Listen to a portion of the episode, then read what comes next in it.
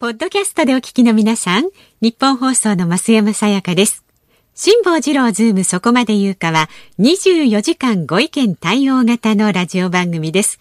辛坊さんへのニュースに関する質問や、今日の放送を聞いての感想、明日の放送で扱ってほしいニュースなど、24時間受け付けています。あなたが番組を聞いたタイミングでメールを送って、感想やご意見をツイッターでつぶやいてください。お待ちしています。11月12日木曜日時刻は午後3時半を回りました。FM93 AM1242 日本放送ラジオでお聞きの皆さんこんにちは。辛坊治郎です。パソコン、スマートフォンを使ってラジコでお聞きの皆さん、そしてポッドキャストでお聞きの皆さん、こんにちは。日本放送の増山さやかです。そして木曜日は、こんにちは。日本放送の飯田浩二です辛坊治郎ズームそこまで言うか。この番組は月曜日から木曜日まで人間味あふれる辛坊さんが無邪気な視点で今一番気になる話題を忖度なく語るニュース番組です。今飯田くんが、えっと、辛坊さんの顔がきちんと見えるようにパソコンを一生懸命動かしている。飯田くんはいはい。元気？なんとかやっております。寒いよね。寒いですね。そちら寒いんです。かかね本当なんですよ。なんかこう番組冒頭で季節の話題なんかし始めたらね、はい。ええ。えーその日の記念日探すのと同じぐらいこうなんか 不毛な感じがするんですけど。昨日は独身の日みたいな。でもね、言うまいと思えどほ。今日は寒いよ。寒い。寒い。今日の関西むちゃ寒いわ今ね。目の前に構成作家の鍋谷君が、うんうん。あのーえっとね今大阪の天気を出してくれてるんですけども、おびっくりした。びっくりした。気温0度だ。嘘つけ それどこですか？あごめん香水だ。だろうと思った。あごめんごめん。気温18.5度だ。そんな寒くねえわ。あれ18度もあるんですか？あれ？そっちは？東京日本放送屋上の温度計今12.8度ですよ。うわそりゃ結構寒いね。ということで二人でもね、ええ。今日の大阪の最低気温はね、はいはい。えー7.9度まで下がりましたから、午前5時52分に、これはかなり寒いですよ、やっぱり10度下回ってくるとね、そうですね。なん6度台よですね、東京は。もうで今日は朝ね、今日はい。ははあの大阪からじゃないですか、ということはええ。私は自宅から来てるわけですよ。辛坊さん大阪からです、はいそうなんです。で朝起きてたらですねあの暖房がついてないわけですよ。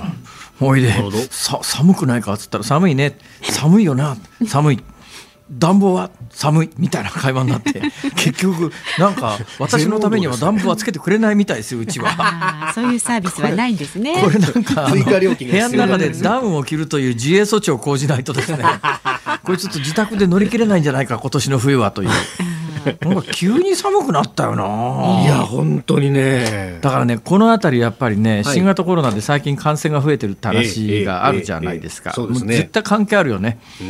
やっぱね寒くなってきたらね、はい。それはみんな閉めるよあっちこっち。うん。あそれね。でなおかつ空気が乾燥してくると、はい。えーっと水の粒子というかあのウイルスの粒子も小さくなるからね。ウイルス自体の大きさ変わらないんだけどウん。イルス単独で飛んでるわけじゃなくてはい。大体、あの水にくっついて飛んでるわけでその粒子が細かくなるからな、うんえーそうするとどうしたって遠くまで飛ぶということになると。はい。えーなおかつあのやっぱ呼吸器最近ね夏場ほとんどいなかったんですけど、はい。最近バスとか電車に乗ると、結構1車両の中で1人ぐらい、はい。咳とかくしゃみとかしてる人いませんか？増えましたね確かにね。明らかに増えてますようね。ん。それで新型コロナ前でもねやっぱりあの同じ車両で咳してる人とかいるとやっぱりインフルエンザがありますから、はい。えーできるだけあの近く寄らないようにしようとかってありましたけど、今なんか電車の車両の中で咳してて、まあ、まあ今マスクしまずマスみんなバッと見るのはマスクしてるかどうかを確認しますね。ええええそれでみんなマスクしてるとなると一旦そこで落ち着くんですが、それでもゲホゲホこう続けるとですねスーッとなんか潮が引くように周りから人がいなくなってるの。をまあ見ますけれど、えーこれからやっぱ冬場ってそういうリスクがどんどん高まりますから。まあ、いろんな意味で用心しなくちゃいけないわけですけれども、それにしてもね、はいはい。今日本番前に、ええ。また気がついちゃったんですよ。う私も本番直前にいろいろ気がつくことがあってですね、え。で気がつくと同時にあれ？この話は前にした。とこう思うわけですね同時に。おこの本番前にあのナイツさんの番組が始まってるじゃないですか。はいはいはい。でこの間私ナイツのナイツさんの番組にゲストで呼んでいただきましたよね。ええ。その前ぐらいに、うん。あの本番直前に最後あの、えーっと土屋信之でした花輪信之でしたって、うんうん。あれ挨拶されるじゃないですか。ええはい。はい。それ聞いて聞いてですねあれ土屋さんも花輪さんも下の名前が同じなんだと思って俺のいとこと同じ名前だってこの話しましたよね。一言同じって言ったかな。いとこと同じまでは言ってなかったような気がしますけど、そうなんですか？いとこと同じなんですか？ゲゲ個人情報を明らかにしてしまった。そうですね。うかつなことを言ってしまったぞ書きませんから。ええはいいや花輪さんとこあれですね。あの兄弟でもないのに兄弟だったら同じ名前にならないしかないと思います。ね。親はね、ちょっと紛らわしいですから、呼ぶとき。どうどう考えたってね。あれしかしなんだろう法律でさ、はい。兄弟に同じ名前つけちゃいけないとかって法律あるのかな？どうなんだろう。ないよねきっ親子でと聞いたことないよねないんじゃないですか。親子で同じ名前襲名みたいなのありますからね。親子でね、ええー、大体あの新坊家はですねほうほう。えー、とあの江戸時代以降長男は全部徳太郎なんですよ。あ、そうなんですか？そうなんです徳太郎。徳太郎。徳太郎ずーっと徳太郎で来てるんですよ。それで私の親父の兄貴が長男なんだけどこの辺りから途切れたみたいですね。はいまあ、そのそのまた親父が家出ちゃったということもあるらしいですけれどもだから結構ね親子で同じ名前はありますよね。うん。で白次郎とかっていう名前あるじゃないですか。白次郎。で白次郎？お父さんが四男で息子が次男だったら白次郎とかね白次郎って書いて白次郎みたいなそういう名前って結構江戸時代にもあったあ、あ、なるほど、なるほど、なるほど。確かにありますね。あのね歴史上の人物でもそういうネーミングの人結構いますよね。おー。ええ何の話をしてんだといや、本当ですね。伊田君えっといや、土屋さんと花輪さんの名前が同じってところから 多分違進うんでない。よあのねやっぱり木曜日ってさ、ほら飯田君がいると思うからさ、ええまあ飯田君が何とかしてくれるだろうと思うとあれだよね。そうですね本当悪い癖だと思いますよ。飯田君なら何とかしてくれますよね。ちょっと、それギャラ半分ください、そしたら。飯田君何を言ってんですか？今ボーナスの査定時期だということを忘れてますねそう、そうですよ。先週話したあれがなんと番宣になってて、増山さんがお茶を濁してるところまで含めて番宣になってましたから。そうそうそうそう、そうなんですよ。よくそこをそ拾いますね。のディレクターがあそこを切り出してですね、はあわざわざ20秒の番組宣伝に仕立てて、そうええ。そうなんですよ。いやいやいやいや下さんからもあ強く言ってくださいね。委託のボーナスの査定えを。私の力じゃどうにもならないですよ。さっきまで社長がいたんですから、このスタジオに。社長はねいやいや、いなくなっちゃったそれね、会社によってね、査定でボーナスがあものすごく違う会社と、はいいや、ほとんど、まあ、気は心ぐらいの差しかないケースと、が会社によっていろいろじゃないですか。そうですあのね、読売テレビっていう私がね、30年勤めた会社があるんですけども、はいはいはいここはね、ええ当初ほとんどね差がなかったんですよ。査定が上だろうと下だろうとほとんど気は心ぐらいの差だったんですがなんか80年代に某大手の広告代理店系列の、えー社内改革をやるチームが乗り込んできてですね給与改革みたいのを追っ始めたんですね。でそうしたところがですね突然あの給与にものすごい格差をつけ始めてですよ。ボーナスで査定が一番上と一番下ははい3倍ぐらい違うような査定システム構築したんです。へえ。はい、それね実はそので一応そのあの某大手広告代理店チームが乗り込んできてそこのチームの人たちが原案を出すんだけど、はい一応その乗り込んできた広告代理店チームだけで何かをやったということになると社内的ないろんな圧力を生むと考えたらしくてですね、うん人事のもとで、うん。社員の中で、要するにまあ何人かこう、ね、各部門ごと部署ごとにはいこう人数をこう出していくわけですよ。でその会議が開かれてその社員の会議で追認したという形だけ作るわけです。はい。で私そのメンバーに入れられたんですね当時。それで今までは査定が A だろうと D だろうとほとんど関係なかったのが、A と D だと3倍ぐらい給与ボーナスが違うっていうとんでもない格差のシステムをその某大手広告代理店系列の、えー改革チームが乗り込んできて作ってですね、これでもうそれ会社側から実質提示されてるようなほら政府のほらなんとなく諮問委員会とかって基本的にはね。飯田君も知ってると思いますけれども、一応民間の意見を聞くようなふりだけして、はい。実は全く聞かずに、ええ。基本的に役所の人が決めてはい。ね、で役所の人があの諮問委員の民間のメンバーの後ろの方に回って、えー、3番目があの有力です。みたいなことを言うと もうそうかそうかって言って3番目に丸つけるみたいな飯田君あるよね、はいはいはい。こういうの。もうあの発言順まで全部ね、えー、セリフも決まってるみたいなやつね。うん。うん、ドラマじゃないんだからって話で、だから政府のやる、あのなんか民間の意見を聞きましたっていう、あの無駄なセレモニーは何なんだと。なんだと。あんな茶番はないだろうと思うんですが、でもそれを言えないのは、私が報職をした30年間勤めたテレビ局ですら、えー給与体系を変えるにあたって、そういうセレモニーが行われて、ですね私、そこへ名前出してたもんだからその後単にそこに名前が載ってるだけなのに、ですねボーナスの査定で悪かって、ガックーンと減らされた人たちから、はい。もうほとんどなんか、なんか、打活ののようにですね。ものすごい目線で見もう蛇サソリのようにですね、ええ。あの社内で扱いを受けてですね、俺のせいじゃねえ俺はなんかなんか諮問委員会みたいなところで とりあえず名前だけ貸しただけで関係ねえもんみたいなことを言うんだけど いやお前はそこのメンバーにいたみたいなことでですね。本当に。何の話をしてるんだろうねきっと。飯田君 はいはい何が言いたいかというとボーナスの査定時期だからええ今日は飯田君何ですか？えーこの2時間の番組の中ではいいかにあのねえーアナウンス室長のお眼鏡にかなう仕事ができるかどうかと。どうにもこ。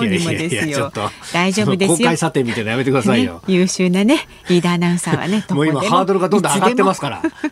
あちなみにですね、はいはい今目の前の構成作家の鍋ちゃんが調べてくれたところによると、はいはい。えー昭和38年に名古屋高裁で、はいあの判例があるそうです。名前のつまり兄弟で同じ名前を付けられるかどうかっていう。うええこの時間で調べたすごいですね。はい、戸籍法上に明記はないそうですが同一戸籍内ではい。同じ名前は付けられないルールが、あの昭和38年名古屋高裁で判例としてあるそうです。へえ。だから長男太郎で次男も太郎とかですね、はいえー長女が緑で次女も緑とかそういうのは基本的に、あの役所に届け出すときにあいやそれはお客さんあお客さんとは言いませんね役所の窓口は。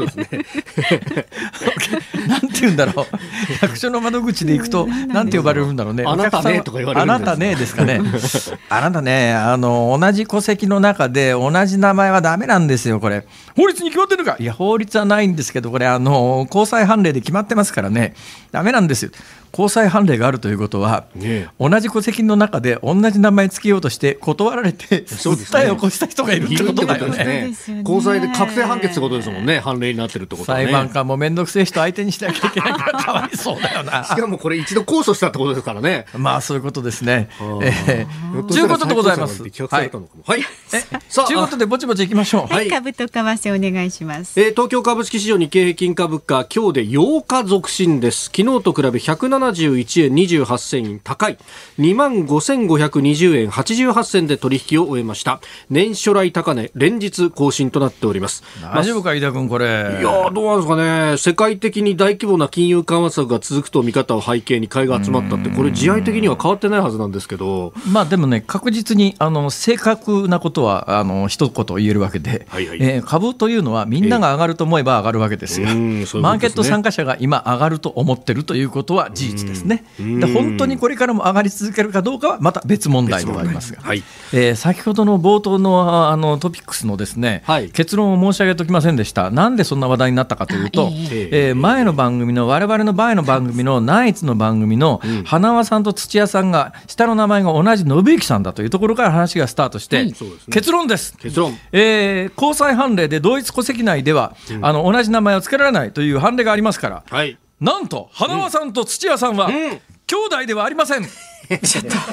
当たり前じゃないですか。ちょっちょっとと無駄に時間使いましたね辛坊さん。もう13分半無駄にしましたよ。一生懸命やってんだけどな。一生懸命やってんだけどな。じゃあ為替を。はい、1ドル105円25銭付近で昨日のこの時間と変わらずとなっております。はい。辛坊治郎ズームそこまで言うか。この後3時台のニュース解説コーナーズームオンでは新型コロナウイルスの感染者が全国で増加傾向にということで辛坊さんの見解ズバリ伺っていきます。4時台はアメリカ国防総省で高官が相次いで辞任、安全保障への影響にズームします。5時台は香港で4人の民主派議員が資格を剥奪されたニュースに迫ります。番組ではラジオの前のあなたからのご意見お待ちしています。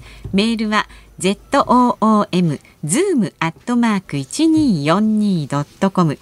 ツイッターでもご意見お待ちしています、えー、ハッシュタグ漢字で辛坊治郎カタカナでズーム。ハッシュタグ辛坊治郎ズームでお待ちしています。ニッポン放送辛坊治郎ズームそこまで言うか。このコーナーでは辛坊さんが独自の視点でニュースを解説します。まずは昨日夕方から今日にかけてのニュースを1分間で紹介するズームフラッシュです。今日午前、菅総理大臣がアメリカ大統領選挙で勝利を確実にしたバイデン前副大統領と初めて電話会談しました。菅総理はバイデン氏を次期大統領と呼び、女性初の副大統領に就任する見通しのハリス上院議員とともに祝意を伝えました。女川原発2号機について宮城県の村井知事が再稼働に同意すると正式に表明しました。東日本大震災の被災地にある原発で再稼働に向けた地元の同意が示されるのは初めてです。7月の豪雨で氾濫した球磨川流域の治水対策について熊本県の蒲島知事が川辺川ダムの建設を容認する方向で調整していることが分かりました。ホンダが高速道路など一定の条件の下で全ての操作をシステムが行うレベル3の自動運転機能を採用した車を今年度中に発売すると発表しました。洋服の青山を展開する青山商事が全店舗の2割にあたるおよそ160店の閉鎖を決めました。新型コロナウイルスの感染拡大で在宅勤務が定着しスーツの売り上げが大幅に落ち込んでいます。井田君。はい。一番気になったニュースは？ね気になったニュース。そうですね。まあ菅さんとバイデンさんのっていうのはまあこれ後で取り上げますけれどもね。気になるところではやっぱりね洋服の青山だよね。はい、ね。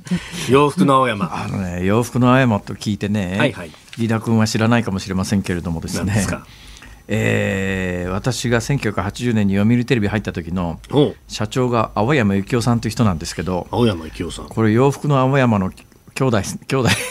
兄弟なんですか？そうなのへえ創業者一族。創業者それがね、まあ今だから言いますけどね、はい、だから創業者一族の多分ね両方とももうまあだから私が入社した時の青山幸男さんもとっくの昔に亡くなられてるから、ええ、その当時のあの多分お兄さんかなんかがやってた青山洋服の青山の本体はそお兄さんがやってたはずなんだけど多分そっちの方も亡くなられてるからもう思い出話として言いますけど、ええ、その私が勤めてた会社の、えー、社長をやってた青山さんと当時のあ洋服の青山の青山の社長の兄弟仲がすごく良くなくてみたいな話があってですね 当時。なるほど、はいええ、ちなみに兄弟だけどね、はい、名前は違うんだよ下の名前は。それはそうですよ。びっくりした。上の名前が違うとか、こうややこしいことになってるのかと思った。それはあの冒頭の話からずっとあの引っ張ってる話で、今日はあの兄弟特集ということで、そうなんですか？いつの間にか。飯田君兄弟は？弟があ三つ下におります一人。三つ下に弟いらっしゃるんですか？はい、飯田君は工事なんだけれども長男なんですよね。そうそうそう。字の字はあの司の方なので。へえ。別にあのそうですか。関数字の弟さんはちゃんとした人ですか？いやおお兄さんがちゃんとしてないみたいな願意を含んでますが。いやいやあの要望風貌その他のいろんな問題も含めて。あのこの間ですね親戚の結婚式があってでそこで久しぶりに弟と親父とそれから親父の弟とですねまああの甥っ子の結婚式だったんですけど、ええ、いややっぱり血は争えないってのはこのことだななるほどやっぱり遺伝子の神秘を感じましたか。やっぱその辺はですねまあま ず開口一番、どうだ最近はって言って、進んできたかっていうところからですね。な、何来たか？いや、進んできたかとか、あまだ持ちこたえてるかとか。なるほど、なるほど。その辺から、こう、挨拶が始まる。なるほど。え、中にあの、ふっさふさな人とかいないんですか？これがですね、ええまあ、甥いっ子はまだ30そこそこだったんで、多分まだ大丈夫なんですけど。となると、その甥っ子さんは今、すごい脅威を感じてらっしゃるでしょうね、えー、弟はですね、いい具合になってましたね。あ、弟さんいい具合ですか？はい、えー、いい具合です、ね、いいですね。やっぱりなんか、あの、同じ血が流れてる、この、なんか、あるじゃないですか。連帯感みたいなものが感じられてね。そうそうそうそう。うん、親父と親父の弟なんか、ほとんどそっくりつるっぱげって感じですよね。やばい、これ聞かれたらどうしよう。いや、生命の神秘ですね。いや遺伝子の神秘を皆さん目撃してらっしゃいます。へえへえ、そんなことで。そんなことでじゃないですね。まあ、い、ろんなニュースがあった中で。はい。そうだな、私この話をしだすとね、明日までかかっちゃうんだけど、うん、あの。ホンダがレベル3の車、発売したって、これね、どのくらい皆さん、あの。知識としてレベル3っていうとどんなものをイメージされるんだろうな。飯田君あたり毎日ニュースやってますから基本的なレベル1からレベル5までの定義ってパッと思い浮かびます？レベル3ってレベル2とどこが違うんだっていうの分かります？これがね、法的な問題があってですね、この春に新しい道交法が施行されたんですよ、でそれまで法律の整備がうまくいってないっていうか、あんまりよく整ってなくて、ですねこの4月に道交法が改正されて、その道交法によると、はい、あのちなみに聞きますけど、飯田君、増山さん。はい。えー、車運転中に、車に乗ってる時にドライバーズシートで、携帯見るとどうですか？えアウトじゃないですか？まあ、違反ですね、すね。それ、道交法違反になりますよね、はい、それじゃあ、レベル3の車が自動運転中に携帯見たらどうですか？これ、どう、アウトになるんじゃないですか、だめなんでしたっけ？あのね、これが実は、この春の道交法改正の目玉だったんですよ。この春の道交法改正で何を決めたかというと、自動運転技術というのを法律上明文化して、はい、自動運転技術によって自動走行中の車の場合は、携帯見ちゃいけないっていう道交法は、要するに除外されるんです。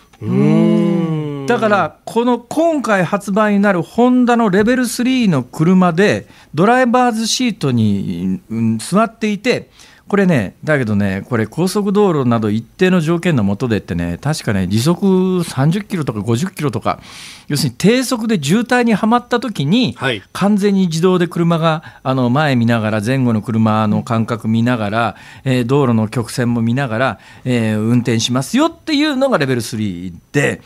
高速道路、じゃあ100キロで走ってる時に自動運転になるかっていうとならないんですね、このレベル3は。だからまあうん、嘘んことは言わないよ、嘘んことは言わないけれども、不完全というか、まあ、一部の極めて限定的な条件下でしか働かない自動運転という、そういう感じなんですけど、ただ、レベル2とどこが違うかというと、レベル2は前の道交法の下で、えー、自動運転、だからね、実は去年発売されている日産スカイラインの新しいやつのプロパイロット2.0かな、これの方が高速道路手放し運転できるんですよ。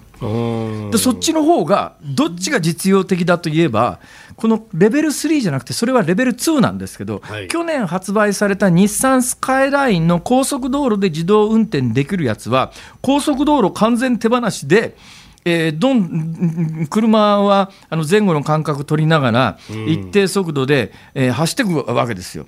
ところが今回のホンダのレベル3は、一定速度以下に落ちて高速道路で渋滞にはまった時だけ車が勝手に走りますっていうものなんです。だけどどこが違うかというと去年日産が発売されたレベル2のやつは当時の道交法に基づく車だったので、当時の道交法は自動運転というものが定義づけられていなかったので車というのはあくまでも人間が前を見て操作するということが大前提なんです。ね、で今回、レベル3が初めてだって言われてるのは何が初めてかというと改正道交法に基づいて自動運転というのを法律が認めてそれによって車が勝手に走ります。自動運転中は運転者は前を見てなくて大丈夫ですと。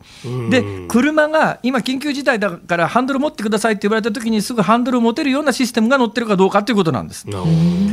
そこが違うんです、えー、だからじゃあ、レベル2の、だけどスカイラインはどうやってたかというと、はい、あくまでも人間が前を見るということが前提になってますから、車内にドライバーの目線を感知するセンサーがついてるんです。だからドライバーが前から目線を外すと、解除になっちゃうんですよ、自動運転が。だけどそこまでさ、ね。技術に制約をかける日本政府ってどうなのよ。こんなことしてたらどんどん世界から取り残されるよっていう実はそういう話なんですが、そういう話は新聞読んでも出てこないんで、本当ですね。はい、参考にしてください。はい、ズームを4時台にお送りします。11月12日木曜日時刻は午後4時を回りました日本放送から辛坊治郎と増山さやかと。飯田浩二がお送りしております。さあ今日は大阪にいる辛坊さんとねこの有楽町のスタジオを結んでリモート放送でお送りしています辛坊治郎ズームそこまで言うかですが、ここでちょびっとねお知らせをさせていただきたいなと思いますはい。今年もあと2ヶ月を切りましたが来年のカレンダー皆様もう買いましたか？ご準ご準備できてますできか。てますか？来年の日本放送アナウンサーカレンダー発売中です。はい。まあ、日本放送のね社内で撮影した写真ですとかこの近所でちょっとロケをした写真の中から、まあ、見繕いまして、えー選んで作っております。はい。い。やーこれ飯田君。はいはい。飯田君。ありありますか、まあそちらいやあにり。ますか？ありますけどね今、ええ。あるんですけど。どうですか？なんだろう飯田君。何ですか？これはやっぱりね男女差別だと声を上げた方がいいんじゃないか、男女差別だと声を上げた方がいい。だって2021日本放送アナウンサーカレンダーで、表紙があるんですけれども、表紙はあの日本放送の誇る7人の美女アナウンサーの方々が 綺麗な立ち姿で立ってらっしゃるんですがおっしゃる通りですね。飯田君が影も形もないぞ。いやいや、それはそうですよ。もいうや。これはあの市場ので需要と供給の法則みたいなもんですから。いやいいや。そんなことないだろ飯田君見たいっていう人がいるだろう。世の中には。もちろんね飯田君いますからご安心ください。えー探してください、はい。探せば探すほど遠のいていきますけれども 一番後ろのページに。いい笑顔で映ってますから。はい。えー誕生日出てますね。12月5日お伊手座大型。神奈川県。誰が知りたいねそんなこと。いやいやいやいやいやいや。いやだから知りたい人もいるかもしれないって今あなたが言ったんじゃないですかしかも。え嘘？どっちかっていうと。アナウンサーのね誕生日もちゃんとそのカレンダーごね日にちのところに入っていて、最近ね女性アナウンサーの誕生日なんかあの、結構隠す曲が多い中で、ええこれあれですか、増山さんの誕生日なんかもちゃんと載ってるわけですか？多分載ってると思い乗ってるはますよずですよ。あの、はい。うんそうですね。あの生年月日のね生はなくなってますけど。生はなくなっているってあことのあ生違う。あ年あ年？年がなくなってるんですね。月日だけですね。はい。月日が出てると思いますよ。だけどねちょっと私ねとっても不満なんだろう今年のカレンダーは。どうしました？だって我が愛する増山さやかさんがセンターじゃなくなってるんですよ。これはねいろいろ順番ことれかね。センターは新業アナウンサーって28歳のこれはいもしかすると飯田君と一緒に朝番組やってるじゃないですか。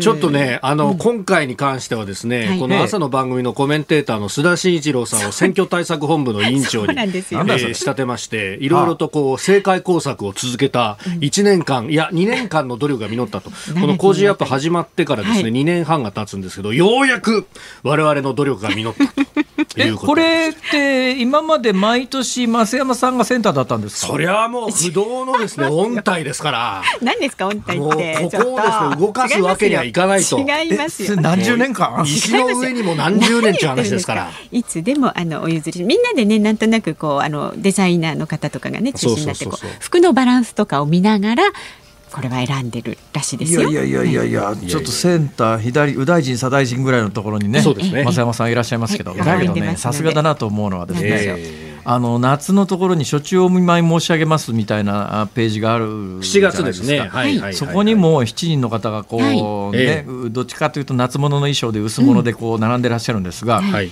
こちらも、えーやっぱり右大臣、左大臣クラスのところに増山さんがいらっしゃって、それはもうセンターはこれ東島さんですか？東島さんですね、はい東島ここはねはは真っ白ですね。これは微妙ですね。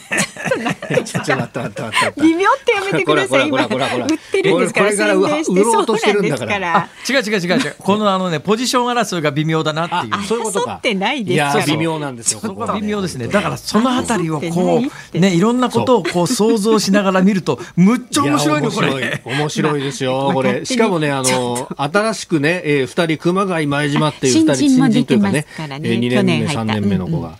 こっから先、さらにこれがどう変わっていくかというのもですね楽しむためにはまず原点の今年を買っていただかないと、あ来年はそういうことこれですよ。ね、これ私ね、はい。もう前、もうずいぶん土曜日やってる頃かな、申し上げて品種を買ったんですけど、ええあのラジオなんだからさ、あの喋りがうまけりゃいいわけで、別にあのね、どういうこう見栄えであろうと関係ねえじゃんと思うんだけど、あだから当時私申し上げてこうあの品種を買ったのは、はい、なんかラジオ局にはなんかのコンプレックスがあるんじゃないの？なんかラジオ局の女性アナウンサーって美人が多いよねってなんか異様に美人が多いのはさ なんかラジオならではのコンプレックスなんじゃないの？と申し上げたことがあるんですが やはりこうしてみると日本放送の女性のアナウンサーの皆さん美しいですね。うまくまとめましたね。はい、日本放送アナウンサーカレンダー、ぜひねいろいろ想像しながらご覧いただきたい2021。なんでそんなに早く締めたいんですか？だってもう一目散って感じですよね。ドキドキするもの。一部税込みで2100円なんですか？飯田さんもご意見あればいや別に特にはそのねあの喋れ喋りがうまければいいじゃんみたいなところっていうのはあの男性アナウンサーが集まってるページを見るとああそういうことだよなっていうのがわかりますんで。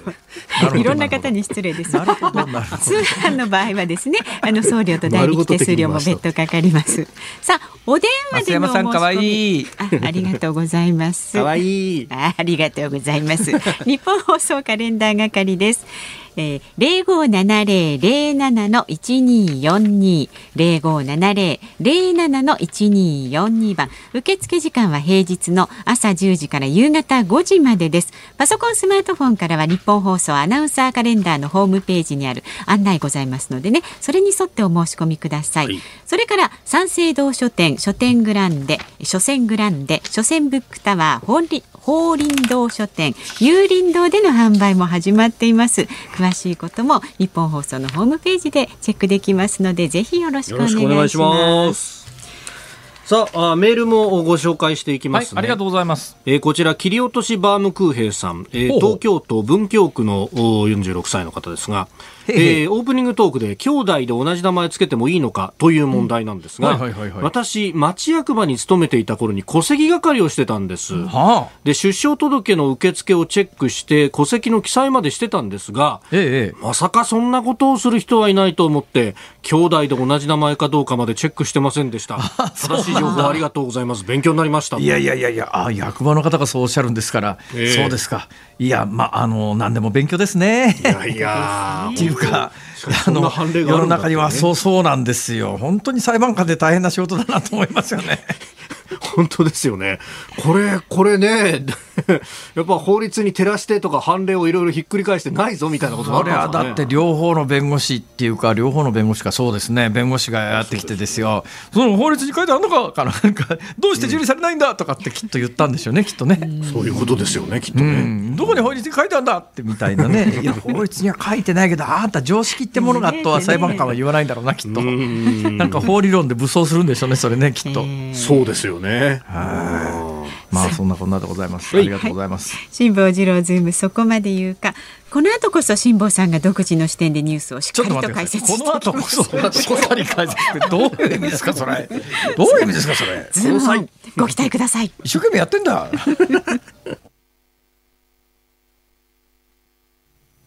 辛坊さんが独自の視点でニュースを解説するズームオン。この時間に特集するのはこちらです。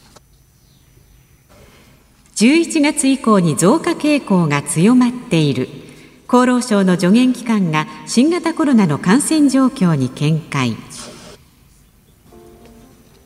新型コロナウイルス対策を厚生労働省に助言する専門家組織が昨日の会合で直近の感染状況について一部の地域では感染拡大のスピードが増しているとして感染対策のさらなる強化を求めました。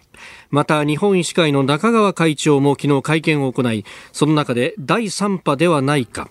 全国で感染者の急増が続けば医療提供体制が逼迫するのは明らかだなどと警鐘を鳴らしております。ということでね、えー、政府はあの国会で第3波じゃないのかとか言われて、うんうん、えー、官房長官が、いや、第3波も2波もそういう定義はしておりませんというような答えをしているみたいですが、そうですね、まあ、背景に何があるのかというと、やっぱ第1波と呼ばれるところで、はい、えー、社会的な、まあ、軽いロックダウンのようなことを、非常事態宣言でしたっけ、緊急事態宣言だっけ、忘れちゃったな、緊急事態宣言。緊急事態宣言ですね。緊急事態宣言を出しましたんで、はい、第1波の時緊急事態宣言出したんだったら、第3波も出せっていう、そういう話に必ずなりますから、えー、だからまあ、あんまりそうそういう定義はしたくないというのが本音のところなんだろうと思いますけどね、だいぶさっきのあのニュースのコーナーでも、えー、アメリカで1日あたり14万人ってどんだけ検査してんだって話だよな。うんそうですね。1日の新規感染者14万人で、ニューヨークが一部沈静化していた東部ニューヨーク州も1日の新たな感染者が連日3000人を超えていると。はいあれさ、でも一時期さ、ニューヨークはいつでもどこでも何度でも PCR 検査が受けられて、その検査によって感染を抑え込みましたって、ワイドショーで言ってたよな。言ってましたねなんだよ、それ、どういうことだよ、それ。結局、そのやり方では、はいこの感染症は抑えられないっていうか、そういう病気じゃないんだっていう、結局そういうことなんじゃないのか？うんうんだってもう10 1日あたりの PCR 検査の陽性者14万人って、はい。そそんなもん止めようがねえだろ、これ。うん。結局、はい。結局あの重症化しやすい。特に日本なんかそうなんですけど、ええ。欧米の場合はね若年層でも結構重症化してる人がいますけどそうも、ですね日本の場合はあの6月以降いわゆる第2波いわゆる第2波ですけどね、いはい。わゆる第2波以降40歳未満で確かね亡くなられた方いないはずなんですよ。うん。第1波でも、はい。えー30歳未満で2人亡くなられてるのかな、うん。と思いますけども特に6月以降の第2波ではあの40歳未満で亡くなられてる方いらっしゃらない状況の中でご高齢の方にとっては脅威です。間違いなくね、はい。はい。ご高齢の方は例えて言うならで今、えー日本で亡くなっている方が1700人余りですけれども、ええ。およそ3分の2が80歳以上ですから、うん。で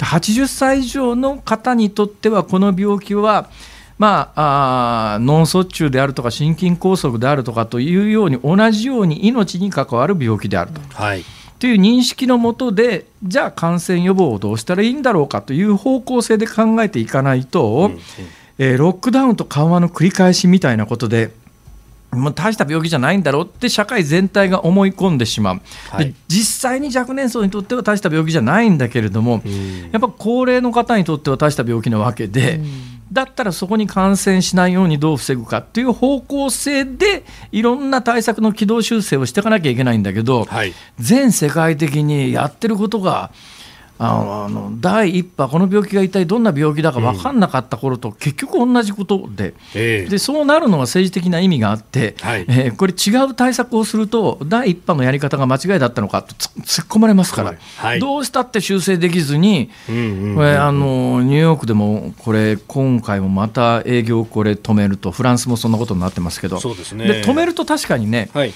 一瞬はあの感染者は減ると思いますよ。うんうんだけどそれ緩めたら、はい。ああ緩まった緩まったっつってドーンと広がりますから、だからそういうところを緩めるとか絞るとかに関わりなく、はい。あの感染予防をちゃんとしましょうねっていうところの教育をちゃんとしていかないと、うん。これいつまでたったって同じことの繰り返しで、そうやってる間にどんどん経済が死んでいくという。はい。もうちょっとなんか賢い人出てこないかと思うんだけどな飯田君。うんでもそのまさに政治的なリスクっていうところであのワクチンとかができるなんかがないと法法案方針が変わっていかないと、えーちなみに東京都今日はあ393人感染ということが出てきております。はい、ちなみにワクチンに関して、昨日東京都の医師会の、昨日か一昨日かな、東京都の医師会の方が、はい。いや、あのファイザーのワクチンって、80度以下でとにかく扱わないと、80度以下っていうか、80度より冷たい温度で扱わないとすぐに使えなくなっちゃうんで、はい。えーそんなもん日本に持ってきたって、えー普通の病院で受けられるようにはなりませんよみたいな話がありましたよね。ええええええところがね、うん。意外とそうでもないかなっていうのがあるんですよ。ほうほう。まあ、あのよく言われますよね、その RNA ワクチンは、えっと温度管理をよっぽどしっかりしなきゃいけませんと、70度から80度、マイナス70度から80度ぐらいまで、えー冷やしてずっと保存しなきゃいけませんので、えーつまり接種する直前までその温度となると、そんな超低温冷蔵庫みたいなことを日本中のクリニックに配置するなんてできないだろうっていう報道がよくありますよね。はい。これがね、あんまり正しくないだろうという気はします。確かに、マイナス80度まで冷やせる温度、えー温度管理ができる冷蔵庫、冷凍庫というのは数限られてます。で、今から日本中のクリニックや病院にマイナス80度の冷凍庫の設備を作れって言ったって、そう簡単にできないですよね。うんところがね、はいドライアイスってほぼマイナス80度なんで80度なんですよ。つまりドライアイスで完全にしあの仕切るというか敷き詰めたようなでドライアイスって割と簡単に手に入りますから、うんドライアイスでえー保存することさえできればあのまあ、あと流通の問題もありますけれども、はい、あの温度管理が難しいからなかなかこれは普及しないっていう見方に関して言うと意外とそれはそうでもないぞと。で実際にファイザーは今回のワクチンに合わせて、えー、周りにこうドライアイスをこう埋め込むことで10日間ぐらいは冷凍庫に入れなくてもあの安全に保管ができるっていうか有効に保管ができる、あのまあ、運搬システムみたいなものも同時に開発してますんで。だからあの極超温冷凍庫が普及しないから日本ではなかなかそれは使えそうにないっていう見方はもしかすると間違いかもしれないですね。まあ、どこまで期待したらいいのかっていう話はこれまた別問題としてありますけど、えー、その温度管理の一点に関してはそういう話です。はいまあそんなことでね、はい、えー、今日はあこのコーナーはもともとアメリカ大統領選挙の話をするつもりでしたか？じゃあそっち行きましょう。はい、続いてズームするニュースはこちらです。アメリカ国防総省で高官が相次いで辞任。アメリカ国防総省は10日アンダーソン国防次官代行ら高官3人が辞任したと発表しました。アメリカのメディアによりますとトランプ大統領周辺から辞任の圧力があったということです。トランプ大統領はエスパー国防長官を9日に解任したばかりで国防総省上層部の混乱が安全保障に影響する恐れも指摘されております。ということで、はい、えー、アメリカではなんとなくあのトランプ大統領のこれはもう悪あがきと言った方がいいのかもしれないですね、どのくらい本人は認識してるのか、周りにまあ言われてそうしているのかよく分かんないんですけど、えー、実際問題として日本の総理大臣がですですらという言い方をしたらいいのかどうなのか分かりませんけれども、はい、まあ、祝意を伝える電報を打ってる、ね、電話をしているような状況の中で、これなかなか。あのアメリカの裁判所がひっくり返してトランプ大統領当選というふうになる可能性は飯田君もこれほとんどないだろう。うんねまあ、あの票差どこまでっていうのが、ね、どうなっていくのかって、あと12月8日にいずれにせよ選挙人確定しなきゃならないっていう、お尻は決まってるというところで、これ、裁判の費用もどうなんだっていうような話も出てきてますね、まあ、裁判、この間あの、60億円ぐらいお金がかかるんで、ファンドレイジングでトランプ陣営が、はいお金を集めようっていう話がありましたけれども、なかなかこれあの、最高裁の判事でも、これも日本の裁判官もそうなんだけど、はい、やっぱり自分可愛くて世論で動くからね。でいくら独立してって言ったって微妙なところで自分の思想性と世論とのまああのうん。整合をつけてそうなんですよ。だからいくら自分がトランプ大統領を応援したいと思っていても最高裁判事という肩書きを持っている状況の中でそういう思想性を前面に出すことが自分の人生にとって損か得かって絶対人間は考えるからね。そうなった時にまあ多くの最高裁の裁判官は差は去りながらつまり差は去りながらっていうのは、9人の判事のうちの6人が保守派と言われている状況の中ではありながら、はい、えー、そう簡単には郵便投票無効みたいなところのまでは踏み込んでいけないだろうなとなると。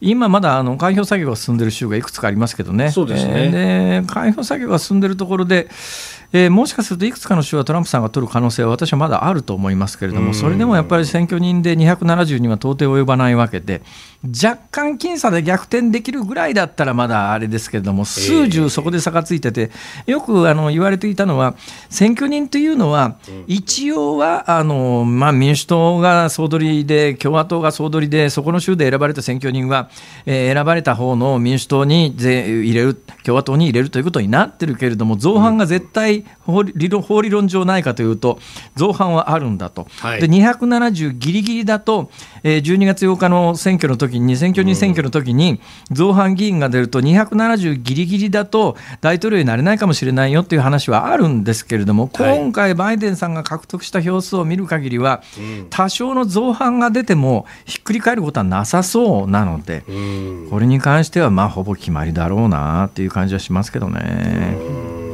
まあなんかね、あの、不正があったんだとか、いろんなことを言われてますけれども、まあこれは FBI なりが捜査してこれから先見るって感じなんですかね。あんまりそこも動いてないって感じですけどね。ただし、ただし、結論としては、えー、バイデン大統領で私は決まりだと思いますが、はい、それが日本にとってプラスかどうかは、これはまた全然別問題で、ええ、今日はここの話に踏み込むと残りの時間ではとても無理なんで おいおいこの辺りバイデンさんが一体大統領になると日本はどこに向かっていくのかそうですね。損なのか得なのかも含めてね、ええ。ーこの番組で徐々に明らかにしていこうと思います。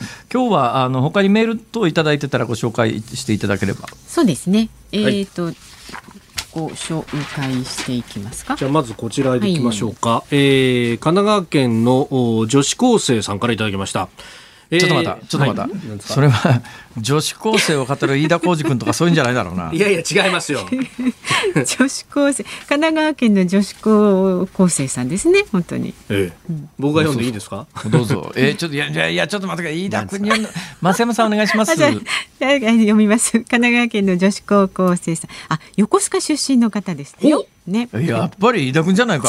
違いますよ。毎日楽しくラジオを聞かせてもらってます。私は今高校1年生の女子です。両親にはおじさんかって言われてます。友達にもおすすめしています。部活帰りに電車で聞いていてとても勉強になりますし元気が出ます。笑いってなってますけどね。笑いがついています私は環境問題にとても興味があるのでバイデンさんが行う予定の環境問題への取り組みについて触れてほしいです。トランプさんバイデンさんどちらがいいとは一口には言えませんが環境問題の点ではトランプさんはパリ協定脱退や環境保護関連の法律10個以上緩和などがあります。バイデンさんが今まで失ったものをどれだけか取り返していけるんでしょうかと。え神奈川県の本当に女子高生さんですかね？私書いてないですよ、えそうですか、はい。本当の女子高生さんだとするならば、ん。え末永いお付き合いをお願いします。はい、聞いてくださいええねそうですね、えー環境の話ですか？私ねこう見えても環境にはうるさいですから。ほはい。えーどのくらいうるさいかというとですね、はい。何せ全く補助金が出なかった時期があるんですがその時期に太陽光発電の巨大パネルを導入しましてですねその後知ってますか？どうなってるか？太陽光発電が。太陽光発電って民主党政権の時にですね、はい。これもさっきのニュースコーナーでやりませんでしたけれどあのコンクリートから人へって言って川辺ダムが川ダムっていうかね球磨川の上流のダム中止したの民主党政権で、そこからあの時ヤンバカと。1112年経って、はい。もう一遍やりますってなったよそれ。うん。でこの間の水害で、はい。あそこに壁川ダム作っといたら大体浸水地域の6割ぐらいは浸水せずに済みましたとかっていう話を今頃からされてもな、そうなんですよ。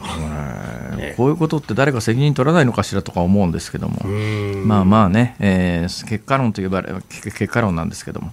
え、えー、ちゅうことで、あのー太陽光発電を導入して、えー私は20年近くなるんですけども、えー普通に売電してたんですよ、1キロワットあたり20円ぐらいでね、うん。そしたらある日突然、ですね民主党政権で、い、やー、これ、今後、あの原発止めて、大自然エネルギーが大切だからって言って、むっちゃとんでもない値段での高値買い取りで、か高値買い取りしたお金を太陽光発電等を使っていない人の電気代の上に上乗せするっていう、はい。むちゃくちゃな政策を始めたわけですよ。んだから頼んでもないのに突然ですね売電価格がものすごく高くなってでここであのアメリカ大統領のバイデンとつながっていくわけですけれども。そうなんですか？つながるんだ。つながるんですか そこから？いやまあごめん。えい一旦横そのそこへ横へ置いとこうその話はええねそれでものすごい高値で買い取ってくるようになったわけですよ。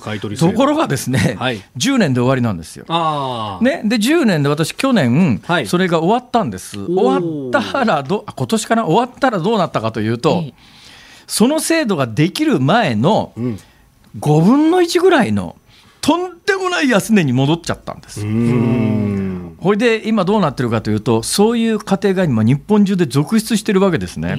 で、えーその余計な制度導入してくれなければしなければ1キロワット20円で安定して買い取ってくれてたのが、余計な制度で10年間だけむっちゃ高くてそれも他の人の電気代が上がってで挙句の果てに、ね、10年経ったらただ同然みたいな値段に落ちてですね、で今そういう人をターゲットに蓄電池を売るという商売が横行しててですね。まあ、蓄電池もね正しく使えばいいのかもしれませんけれども、はい。今蓄電池の値段って相当高いんですよ。私の計算だとなかなかペイしないですね、うん。そのそうなった時に、はい日本の政策って一体何なんんだとさっきのダムの話もそうだし、なんか本気でね環境対策やろうとしてるとはとても思えないですね。ということがありますんで、はいえー神奈川県の女子高生さん、あのーそのあたりもですねこの番組を引き続き聞いていただくと世の中の裏側まで見えてまいりますので、ねありがとうございます。楽しみにしてください。ありがとうございます。さあ、ズームオンこの後5時台にもお送りします。11月12日木曜日時刻は午後5時を回りました。こんにちは辛坊治郎です。こんにちは、日本放送の増山さやかです。こんにちはニッポン放送の飯田浩司です。辛坊治郎ズームそこまで言うか。この時間は辛坊さんのエンディングリクエストです。そうですね。あの、今週はあ作詞家の松本隆さんの、えー曲でずっとお聞かせをお聞きいただこうかなとこう思ってきましてですね、はい。はいただね松本隆さんってほら生涯作詞の歌が2000曲超えてますから、ええ。切りないんですよリスト見てても。その中でパッとこう目が止まったのがですね、ええ。月曜日松田聖子さんの「ピンクのモーツァルト」やったじゃないですか、はいはい。あのピンクはいまだに意味不明なんですけど。結構ね色のつく歌あるんですよ。ええ。で桑名正博さんのはい「セクシャル・バイオレット・ナンバーワンなんか懐かしい。え懐かしいですか？はい。あれセクシャル・バイオレットなんですよね。ええなんでバイオレットはセクシャルなんですか？あれ化粧品の CM かなんかかな？確かそう。多分そうですよねうんええでもこれでお願いします。あ、はいいいじゃないですか。セクシャルバイオレットナンバーワンで、じゃあ用意お願いします。さあ、ラジオの前のあなたからもね、ご意見、なんかご紹介しますか？そうだ。あのね、はい。ご意見といえばですね、ええはいはい。番組の冒頭でお話ししてるあのナイツのお二人が下の名前が一緒だというところから端を発してですね、うんうんえー戸籍の話をしてましたよね。戸籍の話この番組中に調べ上げたらいろいろ話が出てきましたんで、ええ。ほうほちょっとこの後のニュースコーナーの冒頭ぐらいでちょっとこの話をしようかなと思いますがどうでしょうか？なるほどいいですか？そう。しましょう。はいお願いしますはい、あなたからのご意見ね、メールはズームアットマーク一二四二ドットコムでお待ちしています。ニッポン放送辛坊治郎ズームそこまで言うか辛坊さんが独自の視点でニュースを解説するズームオン今日最後に特集するニュースは。その前にですねあそうだそうだ。今のいや 今のニュース聞いててね、ほいほいほい。や実は我々の仕事がその AI で取って代わられるとかっていうようなレベルのニュースじゃなくて、ものすごく恐ろしいニュースだなと思ったのは今全世界的にあのディープフェイクって言ってはい。コンピューターで動画作っちゃうことがもうかなり可能になってきてですね、あの今までは言ったか言ってないかみたいな論争になった時に、はい。言ってないということを証明できたりしますよね、はい。言ってないものは言ってないんだから、だけど今後はディープフェイクで、えー例えばまあ総理大臣であるとか大統領が何かを本当は言ってないのに言ってるような映像を作り出せる時代が来ますから、こうなったら、まあ、映像が動かぬ証拠だった時代がはい。なんかこれから先遠い時代になりそうだということで映像だから映像があるから信用できるっていうなんか我々の持ってる価値観常識が崩れる、あの第一歩でなん。実はすげえ恐ろしいニュースだなぁと思いながらさっき聞いてましたけどね。さて冒頭で申し上げたですね、はい。えー土屋信之さんと花花輪信之さんが2人とも信之だというところから端を発して、えーいや目の前の構成作家のナビちゃんが調べてくれたところ戸籍法上に明記はないけれども同一戸籍内で同じ名前は付けられないルールがある、えー昭和38年の名古屋高裁でそういう判例があるよとお伝えしたんですが、はい。はい。これねちょっともうちょっとね丁寧に説明しなきゃいけないということに気がつきました。ええほうほう。あのね、ダメなのは出生届がダメなんで、同一戸籍内で同じ名前の家庭はあるはずです。例えば、はい。例えばですよ、田中響さんという男性が、斉藤響さんという女性と結婚して婚姻届を出した場合、なるほど。例えばまあこれ夫の姓を選択したとしますよね、そうすると、えー田中響夫奥さん田中響。奥さん、なりますよね、なります結ね婚や養子縁組で戸籍に入る時なんかはこれはもう妨げないっていうかどうしようもないですよね、ただまあそういうケースで紛らわしい場合に、はい。名前変えたいんですけどって言いに行ったら裁判所は認めてくれるらしいですけども、で実はその、えー、昭和38年の判決判例はどういうケースだったかというと、ええ、奥さんが信子さん。人弁に申すの信子さん、ね、で長女に信子さん同じ漢字で信子さんって振り仮名つけて出生届を提出したんですけれども、えー、信子と信子は紛らわしい名前であって、えー、同一戸籍内のうん信子と信子を識別することが困難であると。でどうも戸籍のルールとしてですね、えー、名前は南海卑猥使用の著しい不便識別の困難などの名前は命名することができないという判例があるそうです。これあの昔覚えてますよね2人は。あの悪魔ちゃんという名前が、はい。えー、あの届け出されて、拒絶されてこれ裁判まで行ったのかな、なんか結構大きなニュースになりましたよね。だからあれはあのやっぱりそういう名前はだめだというじゃあどこに判決がみたいなことにきっとあの時はなったんだと思いますが。で届けを出す時には同じ名前だとだめです。だけど結果的に結婚するたでそういうことになることもありますから、同一戸籍内で同じ名前が絶対ないとは言えません。はい、だからもしかすると花輪さんと土屋さんは養子縁組してたら同じ兄弟でも同じ名前はあり得るということですよ。なるほど、養子縁組すればですけど、話元戻ってきましたね。そうですね。そうですね。え、先進んでください。お願いします。今日最後に特集するニュースはこちらです。香港で民主派議員の4人の資格剥奪。中国の全人代全国人民代表大会の常務委員会が昨日香港の議会にあたる立法会の議員資格に香港政府への忠誠などの新条件を定めました。これを受け香港政府は民主派議員4人の資格を剥奪したと発表。他の民主派議員15人も抗議のため集団辞職をするということです。あのそこで入ってきましたけど5人がすでに辞表提出したというようなね、えー、ことも出てきておりますが。うんかなりむちゃくちゃですよね、えー、このタイミングでやるかっていう話ですけれども、はい、中国の習近平指導部、まあ、香港立法議会の民主派議員4人の議員資格剥奪決定っていう、うん、で他の民主派議員の15人も全員辞職ということで香港議会からいわゆる民主派という人たちがこれでいなくなっちゃうっていうことですかね。ということになりますねこのままいくと。はい、うんでね今日さっきあのご紹介した「夕刊富士ある」あるじゃないですか、はい、今日の「夕刊富士」の2面にね、えー、うん、この話題かなり詳しく出てるんですが、はい、この「夕刊富士」の中であのこの番組にも出ていただいてる関平さんがコメント出してらっしゃいましてね、はいえー、こうおっしゃってます。関平さん。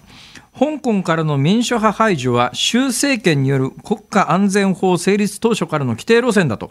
世界がアメリカ大統領選に気を取られアメリカが混乱する中欧米諸国はこのタイミングなら手を出せないと見たのだろうと、えー、国家安全保安法ではあらゆる罪名をでっち上げることも可能とまで、まあ、関平さんは言ってます。そこまでできるかどうかはともかくとして、はい、ただ香港ってやっぱりあのイギリスから返還された時にまああそこの地は自由と民主主義が守られるんだろうなと、でやっぱり一国二制度ということでいうと、香港という自由と民主主義の地域がある、そこを、まあ、ある意味、包含する形になった中国共産党政権は、何十年も経てば、中国共産党の方が徐々に変わっていって、自由と民主主義を基調とするあの国に、あれだけ大きな国が生まれ変われば、世界にとってもプラスだろう、多分イギリスが香港を返還するにあたっては、そういう思いもあったんだと思いますが、はい、そこからもう今に至って分かったことはそう簡単な話ではないと、えー、やっぱり共産主義の独裁体制の強さっていうのをなんかひしひし感じますよね。で、ね、経済の話なんかでもいち早くこの新型コロナの影響から抜け出して、はい。えー、いろんな意味で今絶好調が伝えられてて昨日あたりの11月11日独身の日での売り上げが7兆円を超えるみたいなニュースになってくるとやっぱ経済ということを前面に出されるとなかなかアメリカもこれからそう簡単に対処できないという意味では飯田君、はい、偉い時代になってきたなおい。いやー本当明るいニュースがあんまりないなっていう感じになってきますよね。